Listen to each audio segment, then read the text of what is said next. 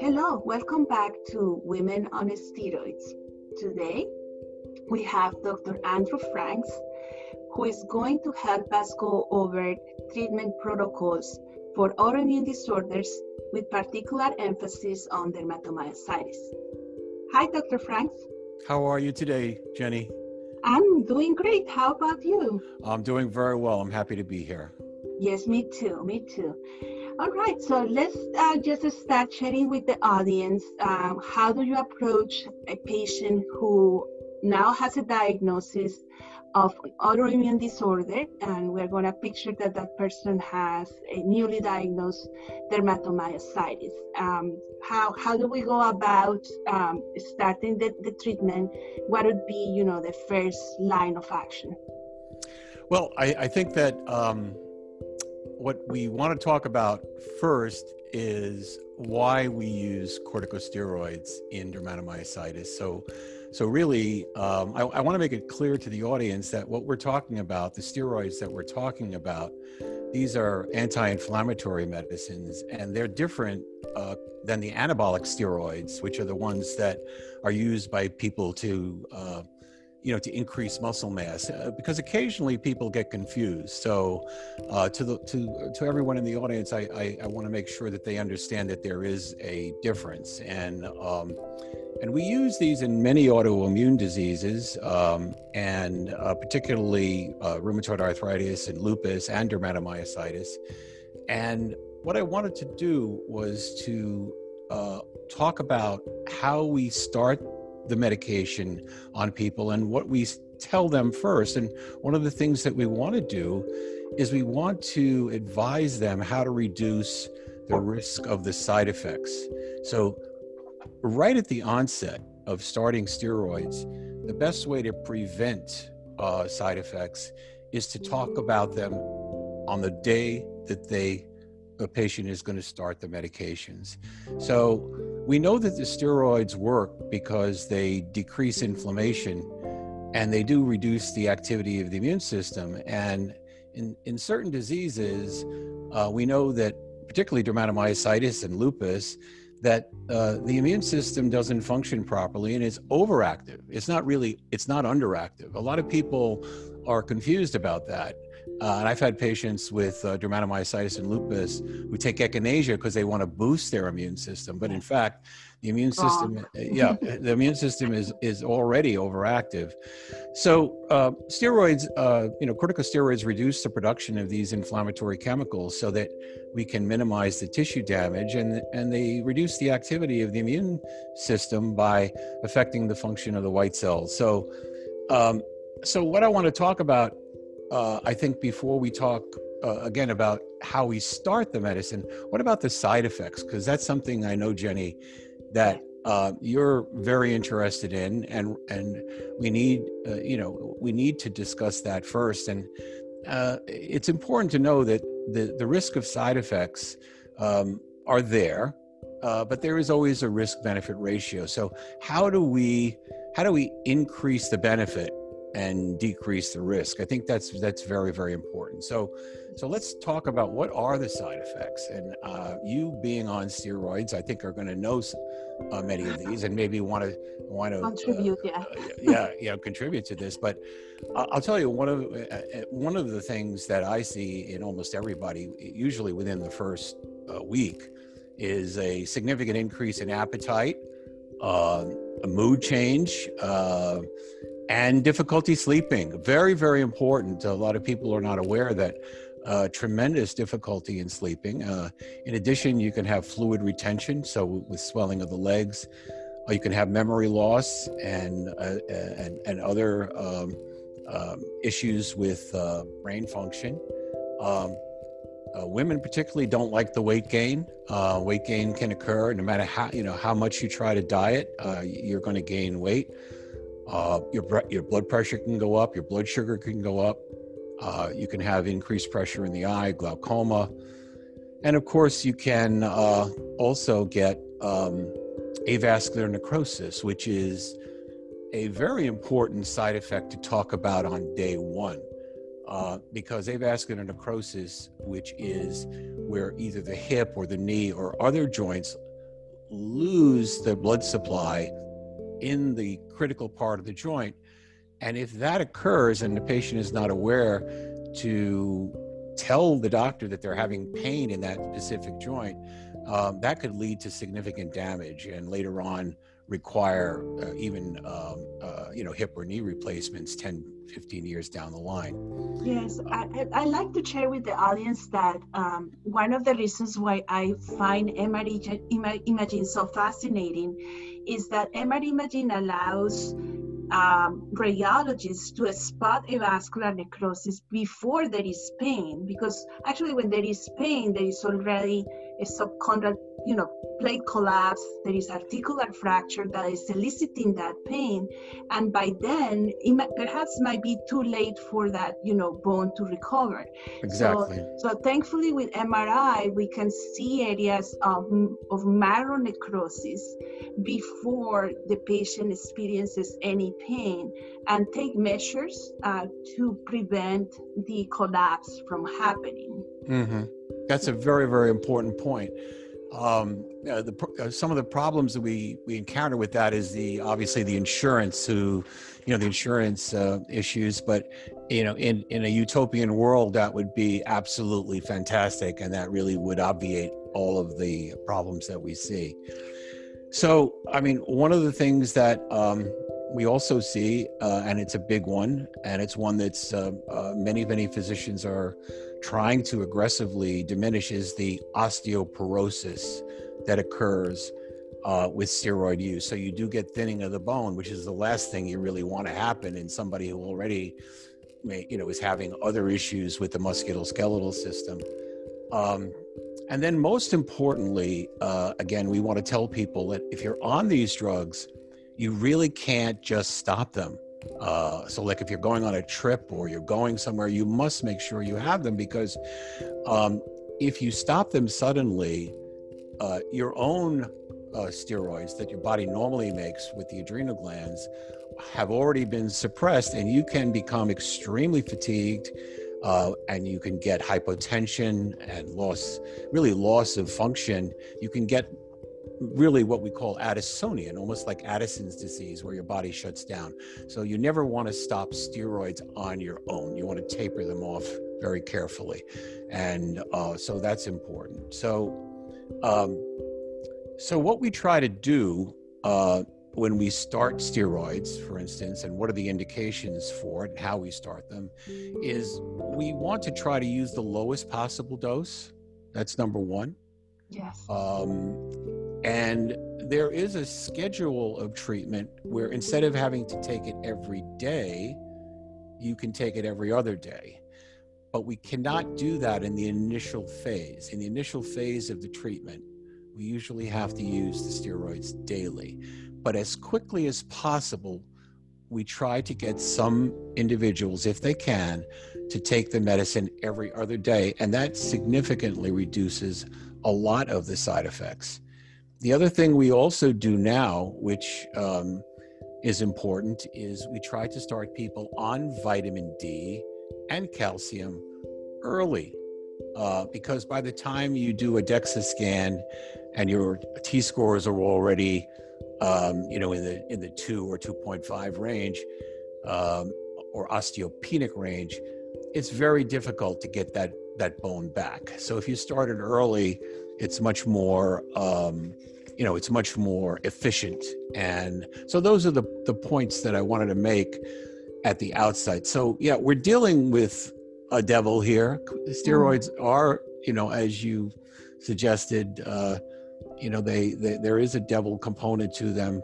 Um, and, but we like to contain the devil. We think we can contain the devil and uh, keep, keep, I'm not going to say him, but whoever, you know, him or her in its place, in its place, in its place.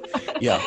All right. Yeah. So you understand what I mean. So with dermatomyositis, uh, you know, there is a, there is a distinction between people who just have, let's say, the skin disease and people who have the skin and the muscle disease. So, um, let's say a person just has the skin disease first. What would we use? Well, there are alternative suggestions other than the steroids. And one of those is the use of, of a drug which is in the media heavily right now because of its use or disuse in COVID uh, in COVID patients, is the Plaquenil or hydroxychloroquine. Mm-hmm. So uh, this particular drug, which we use in a number of autoimmune diseases, including rheumatoid arthritis and uh, lupus, and it's an extremely well established drug. It's been used for over fifty years. Um, it can work in people who have dermatomyositis with mild to moderate skin disease with no muscle involvement. Uh, the one caveat I must say, and this is important for anyone in the audience who, who may be just starting it for dermatomyositis, is that it can have a very, very, what we call idiosyncratic or a very unusual effect in that in some patients, it can make them worse. Now, we don't know why. And so it's important to, if you're being put on that drug, to let your doctor know if you feel that you your skin is worsening. So if that's happening, you immediately have to come off of it um, and then mm-hmm. move on. In what percentage of patients do you see that, that you know? Uh, it can occur in, it, yeah, it can occur in, uh, there, there are some reports in up to thirty percent. Wow, yeah. that's a, that's a it, high it, proportion. Yes, uh, and it's just with dermatomyositis, not with lupus, not with, you know, any of the other diseases that we see where we're using. It's very, very particular to dermatomyositis. And we, we're looking for some biologic markers or genetic markers that might indicate the people uh, that have this response. But uh, so far, there hasn't been any specific finding other than the fact that Plaquenil is a sulfate, and people who are allergic to sulfa, it's not the same. There's not a Uh, a, a strict contraindication, but if you are allergic to sulfa drugs, you must be very cautious with the use of hydroxychloroquine because it's hydroxychloroquine sulfate. So, um, so that's one one area that I think uh, is important for those of you in the audience who uh, may be on Plaquenil. A great drug, uh, but uh, you need to know that that uh, little. Uh, statistic. So, so if we, I'm sorry, interrupting. If we no, go no. back, if we go back to my my presentation, my uh, skin manifestations were a big proportion of it, and then uh, we added the component uh, that an inflammatory uh, response was also noted in one of my eyes. So, yes. so that prompted the use of. of prednisone rather than Plaquenil because there was something else besides the skin rash or... Um, absolutely, yes, absolutely, okay. Without question, yes. Uh, in your situation, you, you had other organ system involvement, you had other constitutional features, mm-hmm. and so um, you had to bypass that and go immediately um, to the uh, to the steroid medication. Oh. And how how do we go about the dosage? I think we, we went over uh, this um, in in the prior episode. Yes, it, yeah. It, it, it's uh, so briefly. It it basically in people with mild disease, uh, and and what we say is, in other words, you're not um, disabled from going to work or functioning from muscle weakness, or you're not having any cardiac or pulmonary issues or eye issues that are critical, you can use a half a milligram to uh, one milligram per kilogram per day. So in people who have significant muscle weakness, where their muscle enzymes are extremely elevated, um, the general recommendation is to use two milligrams per kilogram per day at the outset for a very brief period of time, just to bring everything under control as quickly as possible, and then to quickly reduce down to the one milligram per kilogram level um, for a few weeks, and then attempt further reduction or alternate day or adding a steroid-sparing agent. Yeah, I remember when um, you first prescribed the steroids to me, you say, we want to smack it down. Yeah, yes. Uh, we want to we want to we, we want to smack that devil of a disease down. Now, I will tell you, I learned this from a colleague of mine uh, who, uh, when I when I was uh, training at, at, at Columbia uh, Presbyterian in New York, because uh, we had a, a specialist in uh, der- in dermatomyositis, polymyositis at that time, and he would see a number of patients who would be sent to him who were resistant to steroids. They were resistant to treatment. Mm-hmm. And almost three out of four of the patients, he would do the same thing. He would double or triple the dose because they were being undertreated. They were being treated like many of the other autoimmune conditions where we don't have to use as high a dose.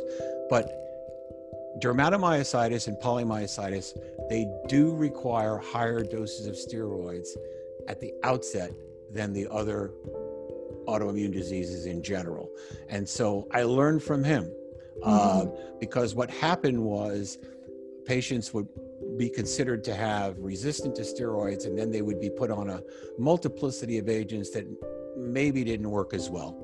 And so um, so that's why I've continued that trend. And I think that that, that has done my patients very, very well with, with that particular um, Uh, uh, modus operandi and how to approach the treatment. Because if you try to come in too slow and you're a little bit, oh, I don't want to give too much right in the beginning, you're never going to be able to get it under control. It's it's just going to get away from you.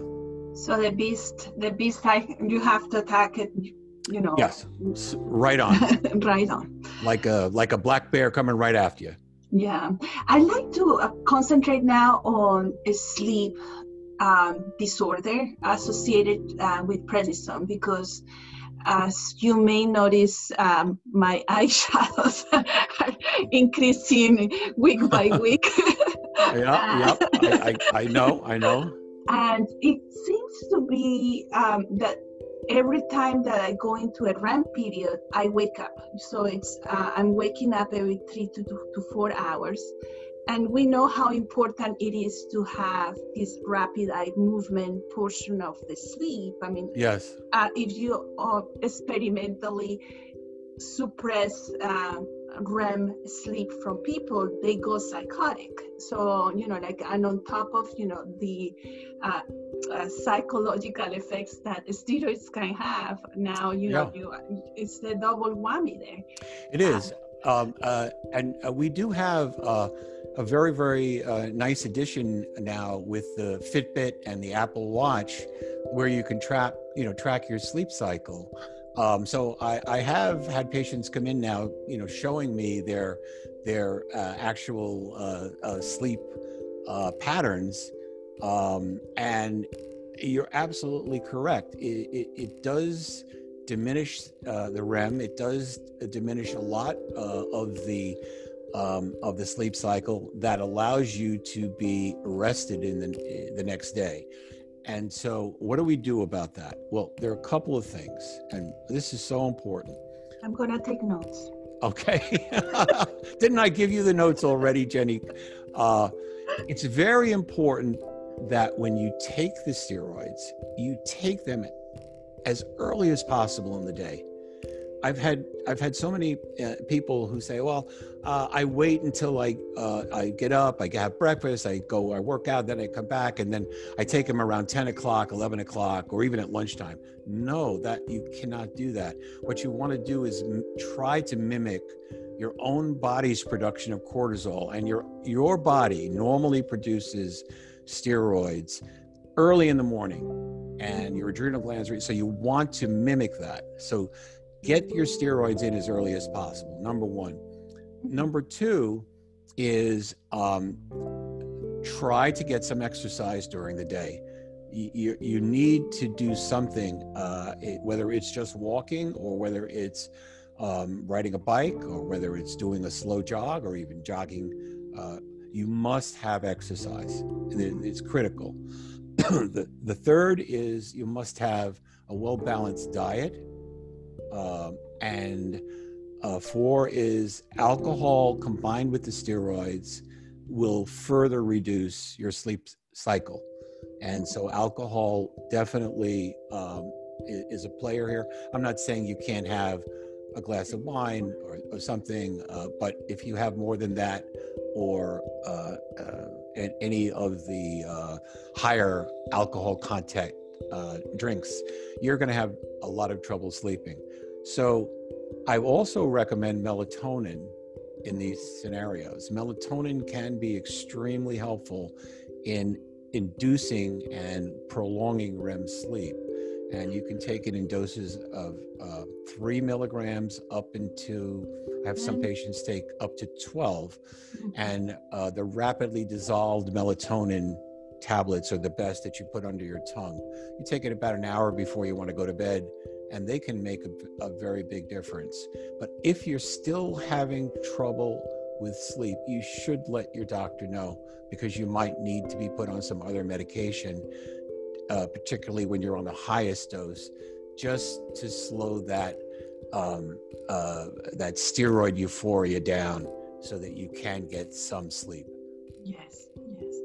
So now that we talk about euphoria, um, what is it that the steroids, you know, turn you on towards this, you know, like almost maniac lifestyle?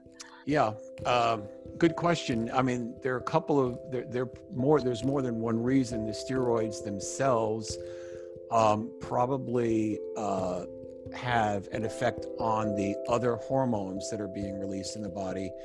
Um, and possibly some endorphins are released as well, which gives you a feeling of uh, almost, um, you feel almost like Superman or Super Lady or you Om- know, omnipotent. That's what you're um, looking for. Oh, omnip- omnipotent. Omnipotent. Omnip- yeah. Yes, as, like you, like you just can do anything and not fail, and it can be a very dangerous situation. Um, The the other thing is that um, uh, you do release more adrenaline. So obviously uh, your adrenaline is being released as well.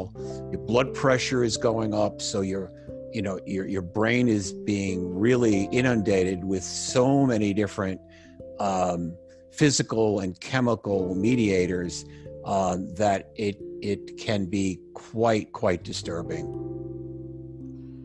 Yes, it's, um, I, I have to say that um, I have to put a rein on myself, because I tend to also agree to do more than what I can, you know, take. And and and I I get it done, but I'm getting it done on a, you know, uh, it's not a real platform, you know, like it's, I, I'm just doing it because I'm I'm being chemically aided to do it.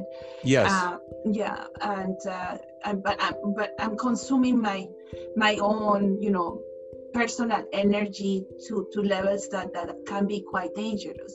Um, yes, it can be very dangerous. And, and you know, Jenny, what happens, because when, you, uh, when we are lowering the steroids, what happens to you? You then, you then can hardly get out of bed, and you feel deflated. So you go from this omnipotent state to this very deflated state, and it it is dramatically uh, upsetting to you as a person, but also to those around you, uh, you know, who are watching you go through these phases. So it's important that, uh, and I'm glad you brought that up, it's important that uh, the, your spouse uh, knows that this can happen. Um, and so, you know, when you're seeing a patient and you're starting these medications, it's important, I think, for the spouse to be at least aware that this can happen, so that if something goes dramatically wrong, that they can alert the doctor uh, and they can make adjustments on the dosing or change the type of medication. So we are almost... Uh, um... We're going to wrap up the, the this section where we're talking about steroids, and I like to make sure that we concentrate now on weight uh, on weight gain um, and you know abnormal fat you know metabolism.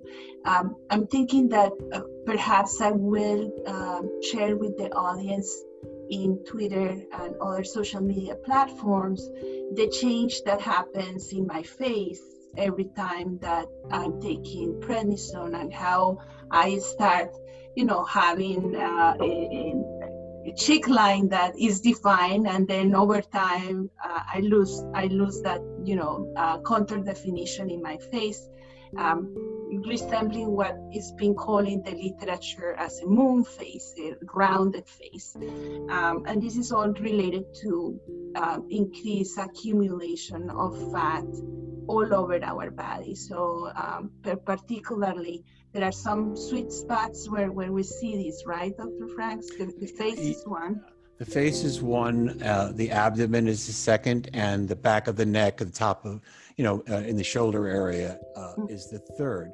Uh, so, uh, but the face is extremely important in this day and age uh, because consciousness of appearance is, you know, today is so prevalent, and uh, particularly in uh, really all all groups of people around the world. So any subtle changes in the face, uh, particularly in a person who's already ill, uh, can have profound effects on their well-being, and um, and really impede uh, their getting better, because they can fall into a depression, Um, a reactive depression because of their appearance. Uh, they can stop taking the medicine uh, because they want to correct it, and and not, if they don't tell the doctor they're stopping it, and their disease is getting worse. It, it can lead into all sorts of issues. So um, it, it is a problem. And when that starts to occur, that's when we start to think about what we call steroid-sparing agents. Uh, medications uh, and treatments that can allow us to lower the dose of the steroid to minimize those steroid side effects. And so that's where the second line treatments come in. Uh, mm-hmm. And that's why they can be helpful. Um, yeah. So uh, extremely important points that you're bringing up, Jenny. Um, yeah. um, Just to conclude, I'd like to, you know, um, tell the audience that this time around I have had, you know, significant issues with my blood pressure, that uh, taking prednisone has increased significantly my blood pressure to the point where I was having symptoms similar to a heart attack. I had jaw pain and had pain referred to my left arm.